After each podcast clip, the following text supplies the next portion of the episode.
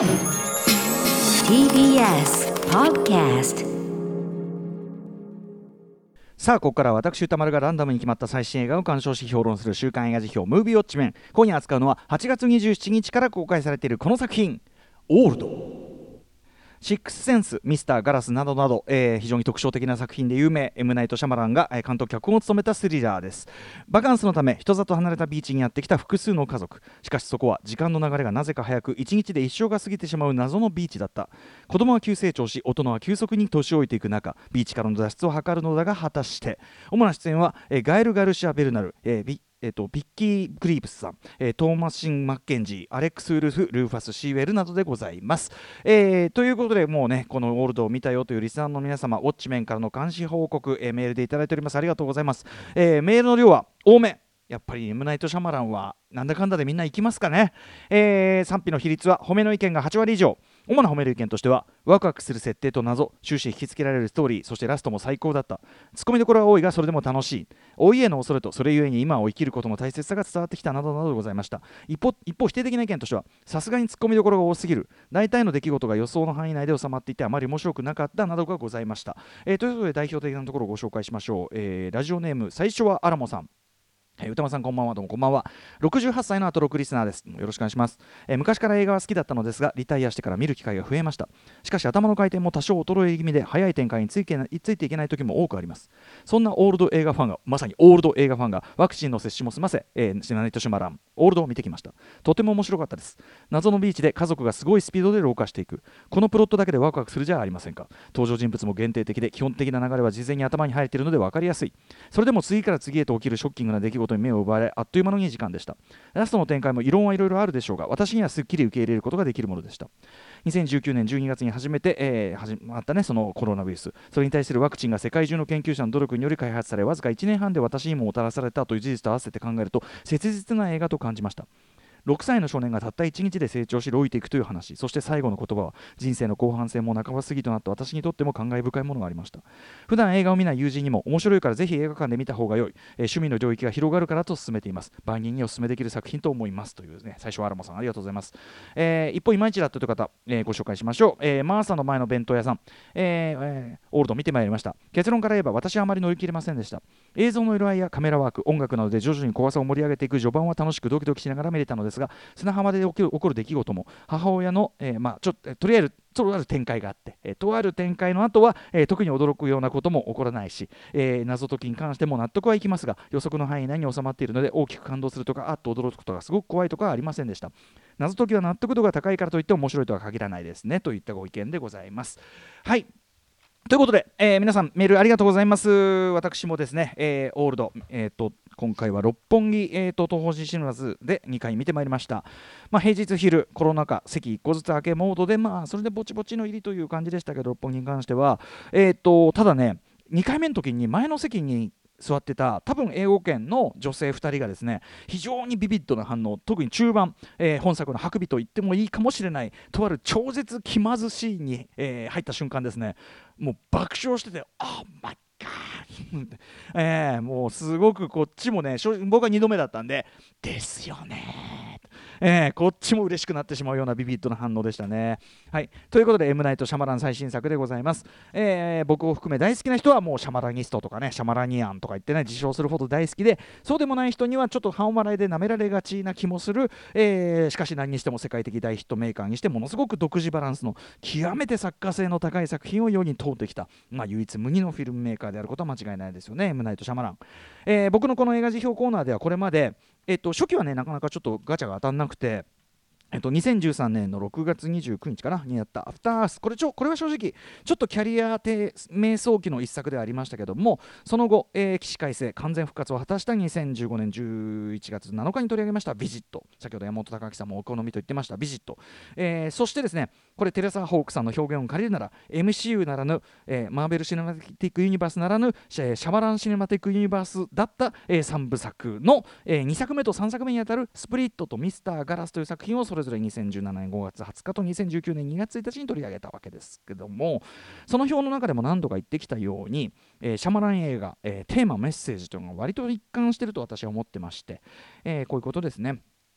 世,、えー、世界に対して、えー、心を閉ざして生きてきた人が、まあ、主人公が、えー、世界というものの本当の在り方つまりその世界の真実に気づく。そしてその中での自分の本当の役割に気づく。自分はこのために存在してたんだ。自分の苦しみはこのためにあったんだ。という、えー、いわばその真のアイデンティティに主人公がたどり着く。というような、えー、そういう物語というのを、まあ、シャマランは毎回語ってるとも言えてですね、えさっき言ったその半笑いで舐められがちなそのシャマランイメージというのはですねその、まあ、ワンアイデアとどんでん返しの人でしょ？みたいなことをそういう作品の印象からくるもんだろうと思うんだけどもそれは今言ったような世界の真実の姿そしてその中の自分の役割というものに初めて改めて気づくというお話の構造本質を深く結びついたものなんですね。つまりあこうだったのかって気づくのが彼のあのシャマランの作るお話の構造なのでその気づくって部分に、まあ、いわゆるどんでん返し的なものが来るということなのでそのボン百のですねその後出しじゃんけん的なに意外な展開が重なるみたいなタイプの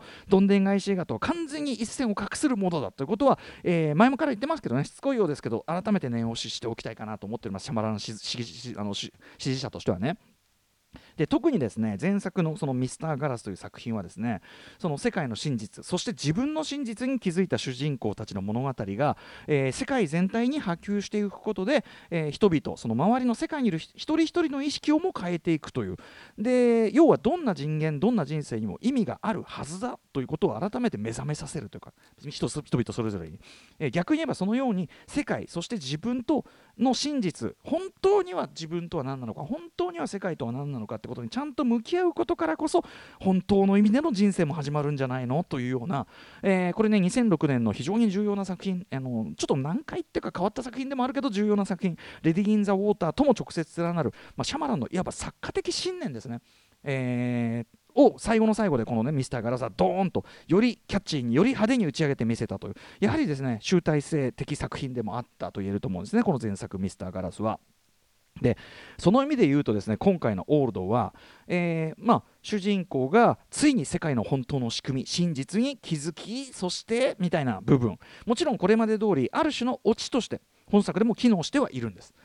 えー、いるんだけども本作の場合そこはややおまけっていうかそれをつけないと今の大抵の観客は納得しないのでまあハプニングっていうあんまりそこに関して明快な説明をつけない作品を作ったらこれが大不評だったという多分あれもあるんじゃないですかね。まあこれをねなんかこうでしたってつけないとみんな怒っちゃうから一応つけますけどみたいなついてはいるんだけどそうしたその世界の、まあ、主人公たちを取り巻く世界の構造みたいなものはですねえーと、その中でその人が役割あるいはそのその中でその人が役果たす役割、まあ、今までだったらそのシャマランだったら一番重要な部分ですね。世界の真実はこうだった。その中で自分の役割はこうだったっていうのが今までのシャマラン作品はすごくそれが重要なものとして扱われてるんだけどオールドは今回はさっき言ったその例えば人生の意味とかね、えー、意義みたいなところはむしろそういう周りの世界とかその中での役割とは別なんじゃないかってってことを言ってるんですよ。えー、人一人のその人生とか生命が限定的なものでしかないっていうことには変わりはない周りの世界がどうあろうと自分は寿命っていうのは限られててその中で生きるしかないっていうことなんだから大事なのはその中で周りにどうこう左右されるんじゃなくてその中で自分がどう悔いなく生きるかなんじゃないのっていうような考え方若干大人な人生観世界観に実は微妙かつ決定的にシフトチェンジしてると思うんですよ今回は。っていうね世界の在り方ってが重要なんじゃないでしょと。あなたの在り方が重要なんだって話に移ってるんですよ。その意味では、えー、エム・ナイト・シャマラン作品としてはですね、まあ、おなじみそのフィラデルフィアをねいつもフィラデルフィアを舞台にしてたんですけどそこを飛び出しての、まあ、南国ドミニカ共和国で撮ってますけど、えー、南国での映画というのを含めてですねちょっと新たなフェーズに入った一作という方もできるかなというふうに思ってます。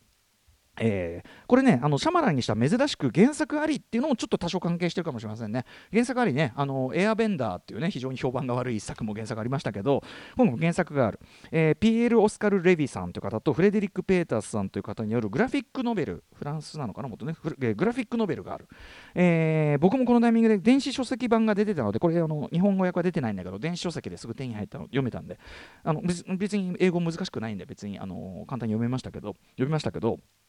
えっと、オチの種明かしそのさっき言った実はこうでしたって種明かしの部分であるとかあと人物配置などがもちろん映画、えー、独自のオレンジとかは結構されてるんだけどただね読んでみると意外なほどえー、あこれはもともともある展開なんだっていうとこも多い。なんなら比較的忠実度は高い映画化って言ってもいいような内容でしたね、えー、でまずはだからそのこの原案原作グラフィックノベルの老いるとは成長とはつまるところ生きるとは何かっていうのを改めて問い直すような要はあのー、理屈がちゃんとつくような SF ホラーとかじゃなくて、えー、どっちかといえばあの哲学的偶話ですね。はい、っていう側面を今回の映画版も色濃く打ち出してるっていうことだと思いますだからその実はこうでした SF 的じゃないですかそこってこうこう実はこうでした今までのシャマラン映画実はこうでしたにしっかり理屈がついてっていうのが多いんだけど今回はそこは重きじゃなくてむしろ中の哲学的といの方がメインになってるで、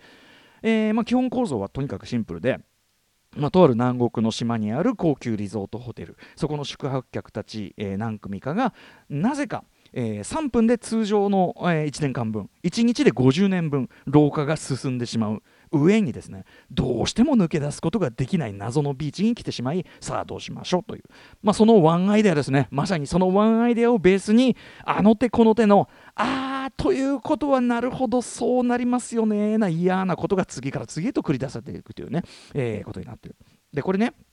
えっと、最初は気取っていた金持ちたちがなぜかある場所から出ていけなくなってしまい次第にその醜い本性を表していくみたいなまあそのなんていうの言ってみればダークな不条理コメディ映画というかですねそういうものを先達として例えばあのルイス・ブニエルって僕大好きなんですけどねルイス・ブニエルの1962年の「皆殺しの天使」という映画であるとかあるいはまあそれとちょっと似た系統で1972年の「ブルジョワジーの密かな楽しみ」なんていう作品があるんですけどでこれ実際ねこれは僕あのインターネットムービーデータベースのトリビアっていうコーナーがあってそこを読んでてでうちにあったそのルイス・ビニエルの DVD で確かめるまで正直気づかなかったっていうよりは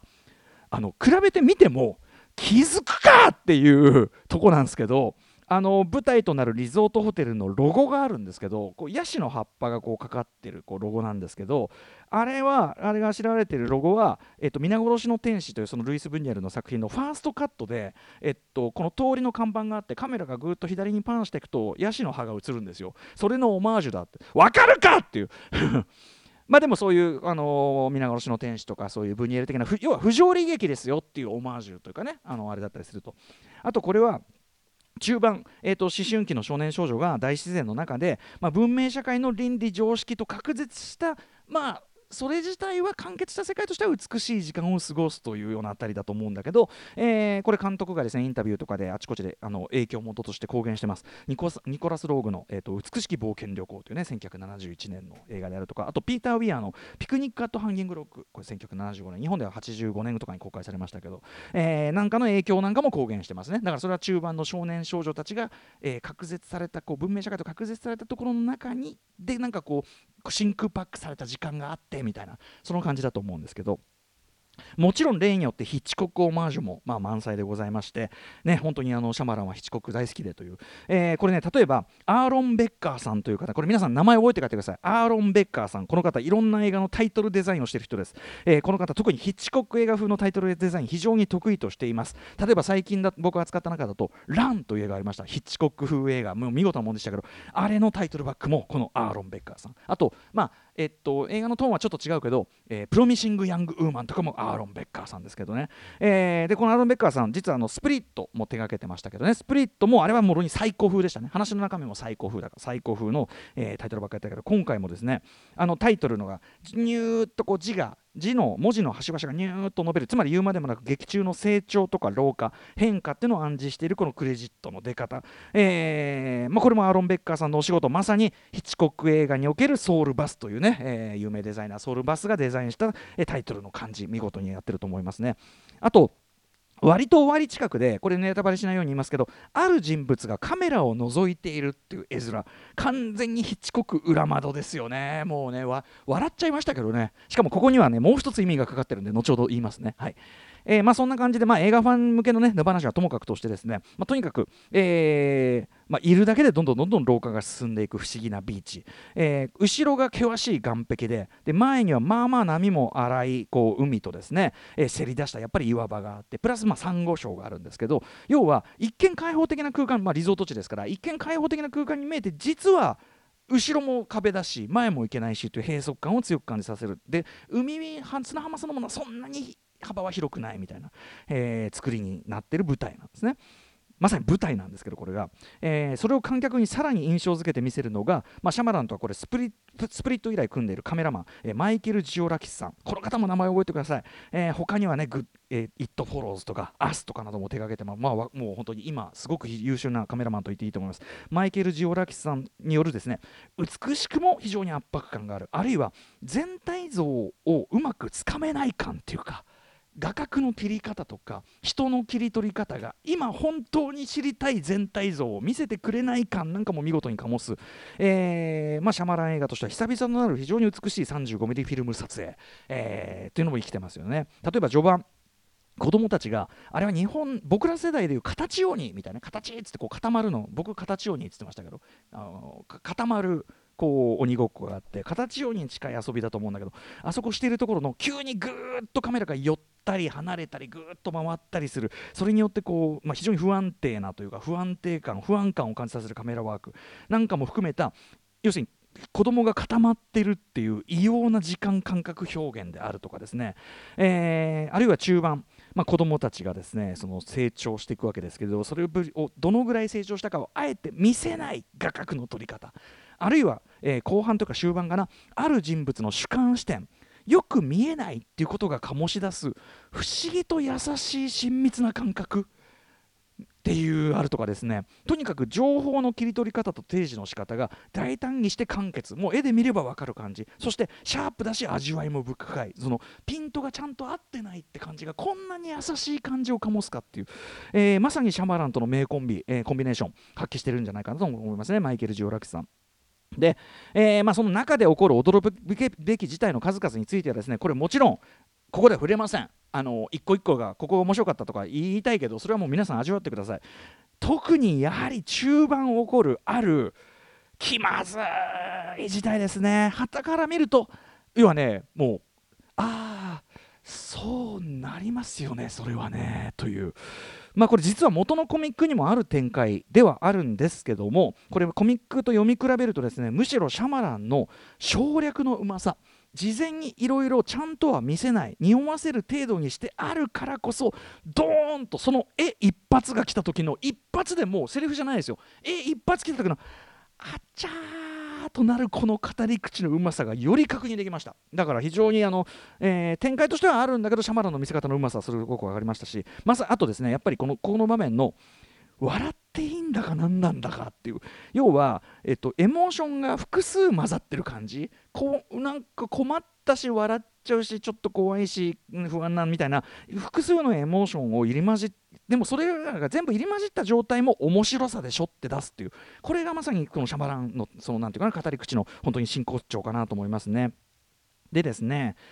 でもねその最後にちょっとまとめの方いきますけど皆さんこの場面も含めてなんですけどねこのビーチの中で起こる出来事いろんなひどい不慮のことが起こるんですけど結局これ我々の人生にも普通に起こりうるさまざまな変化であるとか災難などなどの文字通り縮図なんですよね。でしかない、えー、もちろんその人物配置例えばその人種偏見があったり人種間のそういうものもそうだしあとはセクシズム、えー、ルッキズムみたいなね例えば女の人が明らかにトロフィーワイフで見た目だけを求められてきたんだなみたいなことであるとかそういう縮図っていうのも当然あるしうんあとそのね、先ほどから言ってるような一日で一生あっという間に終わっちゃってで焦るっていう話なんだけどいや本当の一生だってあっという間振り返ってみればかもしれないしあとはそのなんか最近時間の過ぎ方早いなこの感じとか。あとね心の準備もできないまま次から次へと何もかもが起こるってこれも実際の人生同じでしょ？何が起こるか例えば身内がいつ亡くなるかなんて分かんないでしょ？それも、えー、それでも豊かな時間豊かな人生を過ごせるか本当に大切な人と豊かな人生を過ごしたと言えるのかっていうのは結局己に問われてくるわけですよね。は自分の問題なんですよね。っていうこともやっぱり同じだしという。このビーチはたまたまそれを時間的に圧縮してみせる舞台であると言えるわけです。そしてですね皆さんこれよく聞いてください。一つの、えー、閉じられた閉鎖空間に複数の人間が集まって時間を圧縮してなんなら、えー、人の一生の出来事を何時間かに集約して見せられる。そんな、えー、一定の時間を経る経験といえばそれって映画じゃねっていうことなんですよね。皆さん本作見た方ならお分かりだと思いますがその時間を圧縮した人生劇場を外からレンズを通してコントロールしている人物は誰だったでしょうかってことなんですよ。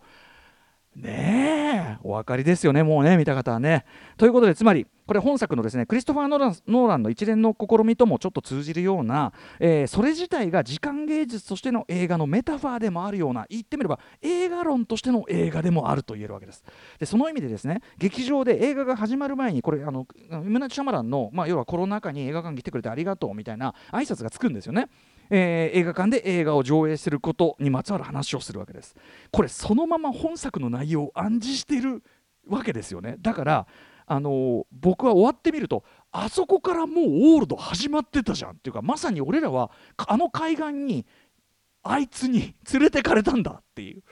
だから逆にゾッとするっていうかクラクラするっていうか体験だ。だから映画館であの挨拶がついてこそのオールドさらに味わいますというのがあるかもしれませんね。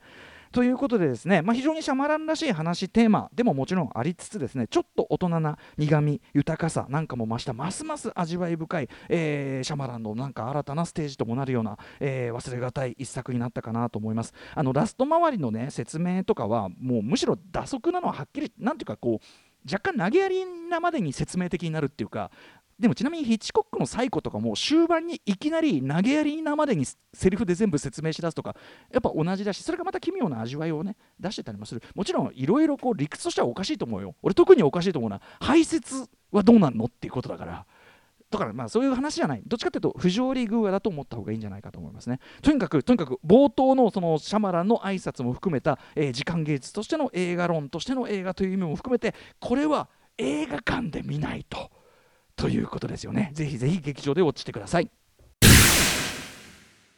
では来週の課題映画を決めるムービーガチャタイム。はい相変わらず大渋滞というかね新作がもうどんどん増えちゃって大変、はい、最初の候補はこちら。あ9作品です9作品。最初の候補こちら。シアンチーテンリングスの伝説。続いてはこちら。モンタナ目撃者。これテイラー・シェリダン監督脚本ですから、うん、えー、3つ目はこちら。アナザーラウンド、えー、4つ目はこちら。サマー・オブ・ソウル。あるいは革命がテレビ放映されなかった時。5つ目はこちら、えー、ペクトゥ山大噴火。6つ目はこちら孤狼の血レベル2 7つ目はこちら。ドライブ・マイ・カー 8つ目はこちら。子供は分かってあげない。そして最後の候補はリスナーカプセルです。リスナー候補枠、えー、ラジオネメールでいただきました、えー、次回師匠に取り上げてほしい作品はショックトゥショックドゥフューチャーです。世界にエレクトロミュージックが流行する少し前を舞台に作曲家として世に出ることを、えー、志す女性を描いた本作は、えー、キャロルチューズデーを思い出させる若き女性たちの曲作りが丁寧に描かれていました。80分未満の商品ですが構成に無駄がない上に週末のゲラージもよく多くの人に見てもらいたいです。ということでレッツガチャタイム、はいまあどれが来てもねどれも面白そうね。ただテイラー・シェリダンなみたいな。はいます。アンジェリーナ・ジョリーとテイラー・シェリダンはい出ました。3番アナザーラウンド歌丸さんからでしょう。あトマス・ウィンターベアでマックス・ミケルケさんがビール飲みまくるっていうね。どうなん？でもまあビール飲みまくるビール飲みまみたいな。ビール飲みまくりながらやるっていう実験も。アナザーラウンド行ってみましょうかじゃあ。はい。行ってみようということでもうこの映画を見たよという方の感想をお待ちしております、えー、また評論してほしい映画も募集中。リスナー枠に採用された方には全金2000円をプレゼントいたします。宛先はどちらも歌丸アットマーク TBS.CO.JP まで、えー、公式サイトには過去の評論の全文書き起こしもアップされております。以上週刊映画辞表ムービーウォッチメンでした。この後はライブダイレクトビバオラさん登場です。After 66 junction.